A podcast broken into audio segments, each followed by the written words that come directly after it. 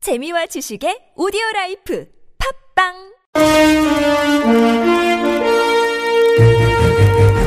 여러분의 합리적 판단을 돕기 위해 오늘의 뉴스를 골랐습니다. 백병규의 뉴스 체크.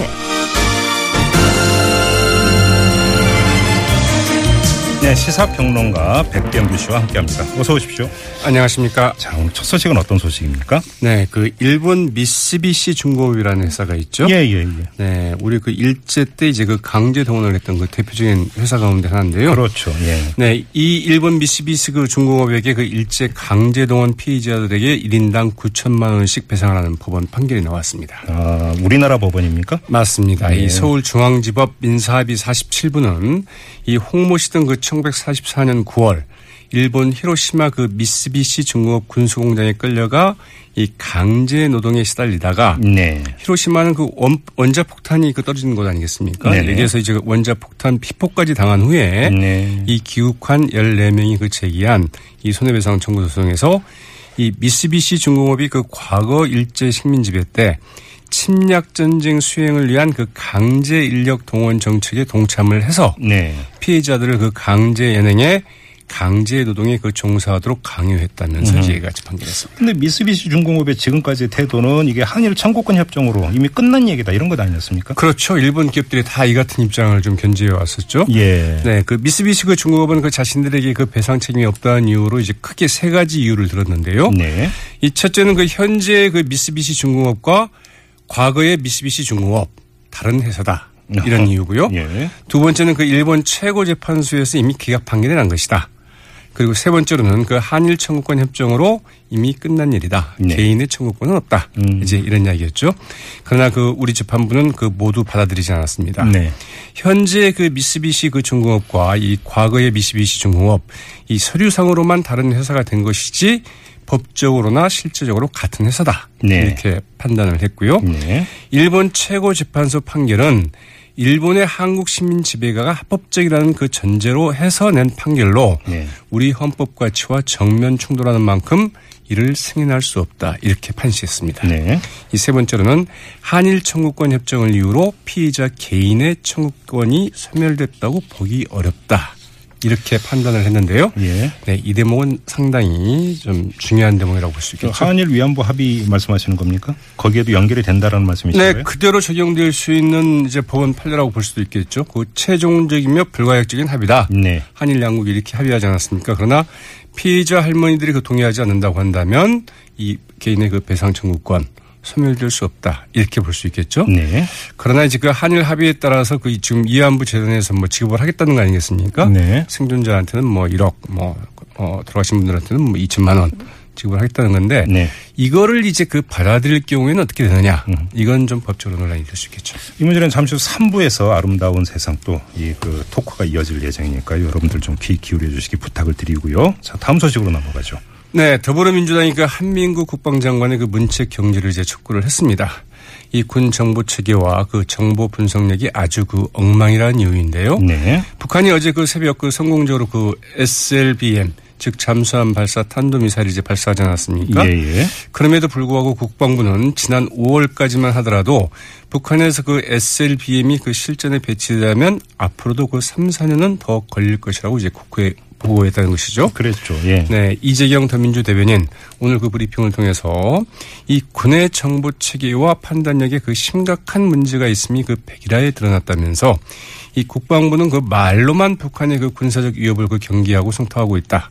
이 군의 기강 확립을 위해서 그 무능한 한민구 국방부 장관을 경질하라 이렇게 촉구를 했습니다. 네. 국민의당 그 박지원 비대위원장도 이 국민에게 또 잘못된 보고를 한 것이라면서 이 육상에서 발사하는 북한의 미사일을 막기 위해서 그 북쪽을 향해 배치하려는 사드가 그 무용지물이라는 그 언론과 전문가들의 분석이 나오고 있다 네. 이렇게 지적을 했고요. 네네. 이 심상정 정의당 대표 SLBM 발사로 그 정부가 마치 그 만능 방패나 되는 양 그 선전했던 그 사드의 군사적인 효용성 더욱 의심스러워졌다면서 이 사드 배치에 대한 그 전면적인 재검토를 요구하기도 했습니다. 아무튼 이 북한의 SLBM 때문에 지금 유엔 안보리가 움직였죠. 네, 우리 시각으로 오늘 그 5시경에 이제 북한의 그 SLBM 발사 문제를 다루기 위한 유엔 안보리가 지금 긴급 소집이 됐는데요. 오전 5시요. 네, 그렇죠. 네네. 오늘 새벽 5시였죠. 예. 우리나라와 그 미국, 일본의 요청에 이제 따라서 이거 열렸습니다. 그러나 예. 이 북한이 유엔 안보리 그 결의안을 또다시 위배했다는 점에서 이를 규탄하는 내용의 그 언론 성명 채택문안을 미국 측이 이제 만들어서 이제 긴급 협람을 시켰는데 네. 그러나 이를 채택하지는 못했다고 합니다. 아, 왜요? 네, 중국이 사실상 그 언론 성명 채택에 그 동의하지 않았기 때문인데요. 예, 예. 네, 한국의 사드 배치 결정 이후에 중국 이 같은 보이콧 계속되고 있죠. 네. 어, 지난달부터 이번까지 북한이 그 세 번에 걸쳐서 계속 지금 SLBM 탄도미사일 또 SLBM 이렇게 발사를 하고 있는데 네.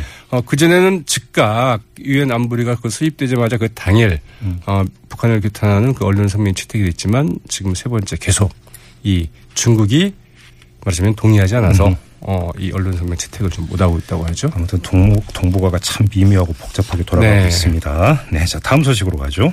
네, 이런 일이 있었는데요. 이 김재수 농식품부고 장관 후보자 2007년부터 2014년까지 그 7년 동안 용인 소재 93평 아파트에서 살았습니다. 93평 아파트요? 네. 전세로 살았는데 예. 전세가 얼마나 될까요? 93평을 살아본 적이 없어서 잘 네. 모르. 아, 그렇습니까? 요즘은 이제 너무 큰 아파트는 사실 이제 전세 가격이 좀 떨어진다고 그래요. 근데 왜냐면 93평 아파트는 방이 몇 개일까요? 비용도 많이 들고 예. 관리 비용도 많이 들고 또 청소도 하기 힘들고 네. 방 찾기도 힘들고 사람 잃어버리면 찾기 힘들어서 이제 힘들다고 그러는데 이 전세 가격이 1억 9천만 원이었다고 네? 합니다. 1억 9천요? 네. 93평 아파트 전세가요? 그렇죠. 현재 시가가 8억, 전세가가 5억 원짜리인데 아, 예. 이 아파트를 7년 동안 네. 살았는데 7년 동안 단 한 번도 전세금을 올려준 오. 적이 없다고 하네요. 아니 어떻게 가- 이게 가능한 얘기입니까? 네. 그래서 이게 정말 사실은 정말 신기한 일이죠. 그래서 음.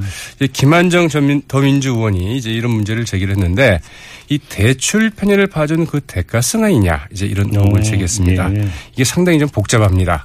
좀 잘 들으셔야 되는데요. 네. 이 집 주인은 그 해운 중개업체 대표입니다. 네.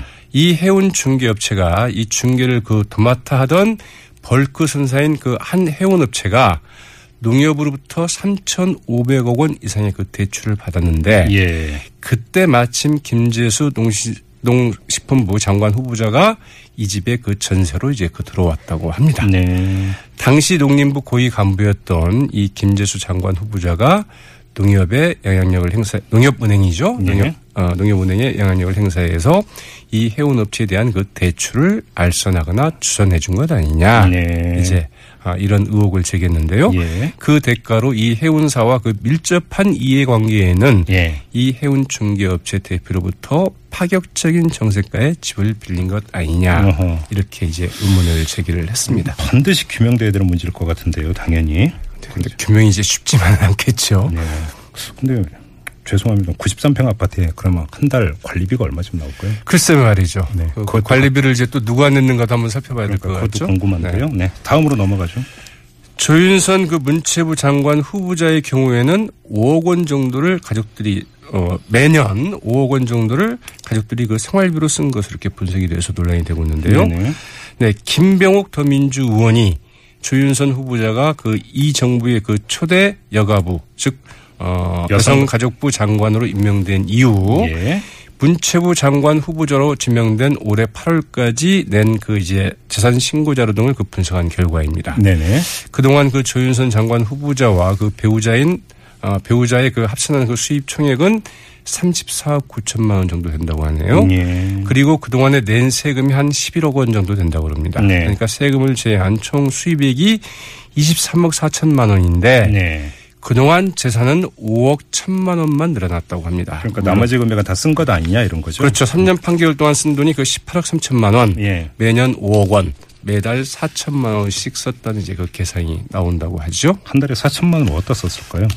글쎄 그게 궁금한데요. 네네. 네, 아무튼 그 김병우 의원은 이 공인으로서의 좀 자질이 의심스럽지 않을 수 없다. 예. 네, 조윤선 후보자는 지난 3년 8개월, 18개월 동안 지출된 18억 원에 대한 그 세부 내역을 좀 공개할 필요가 있다 이렇게 지적을 했는데요. 네. 음.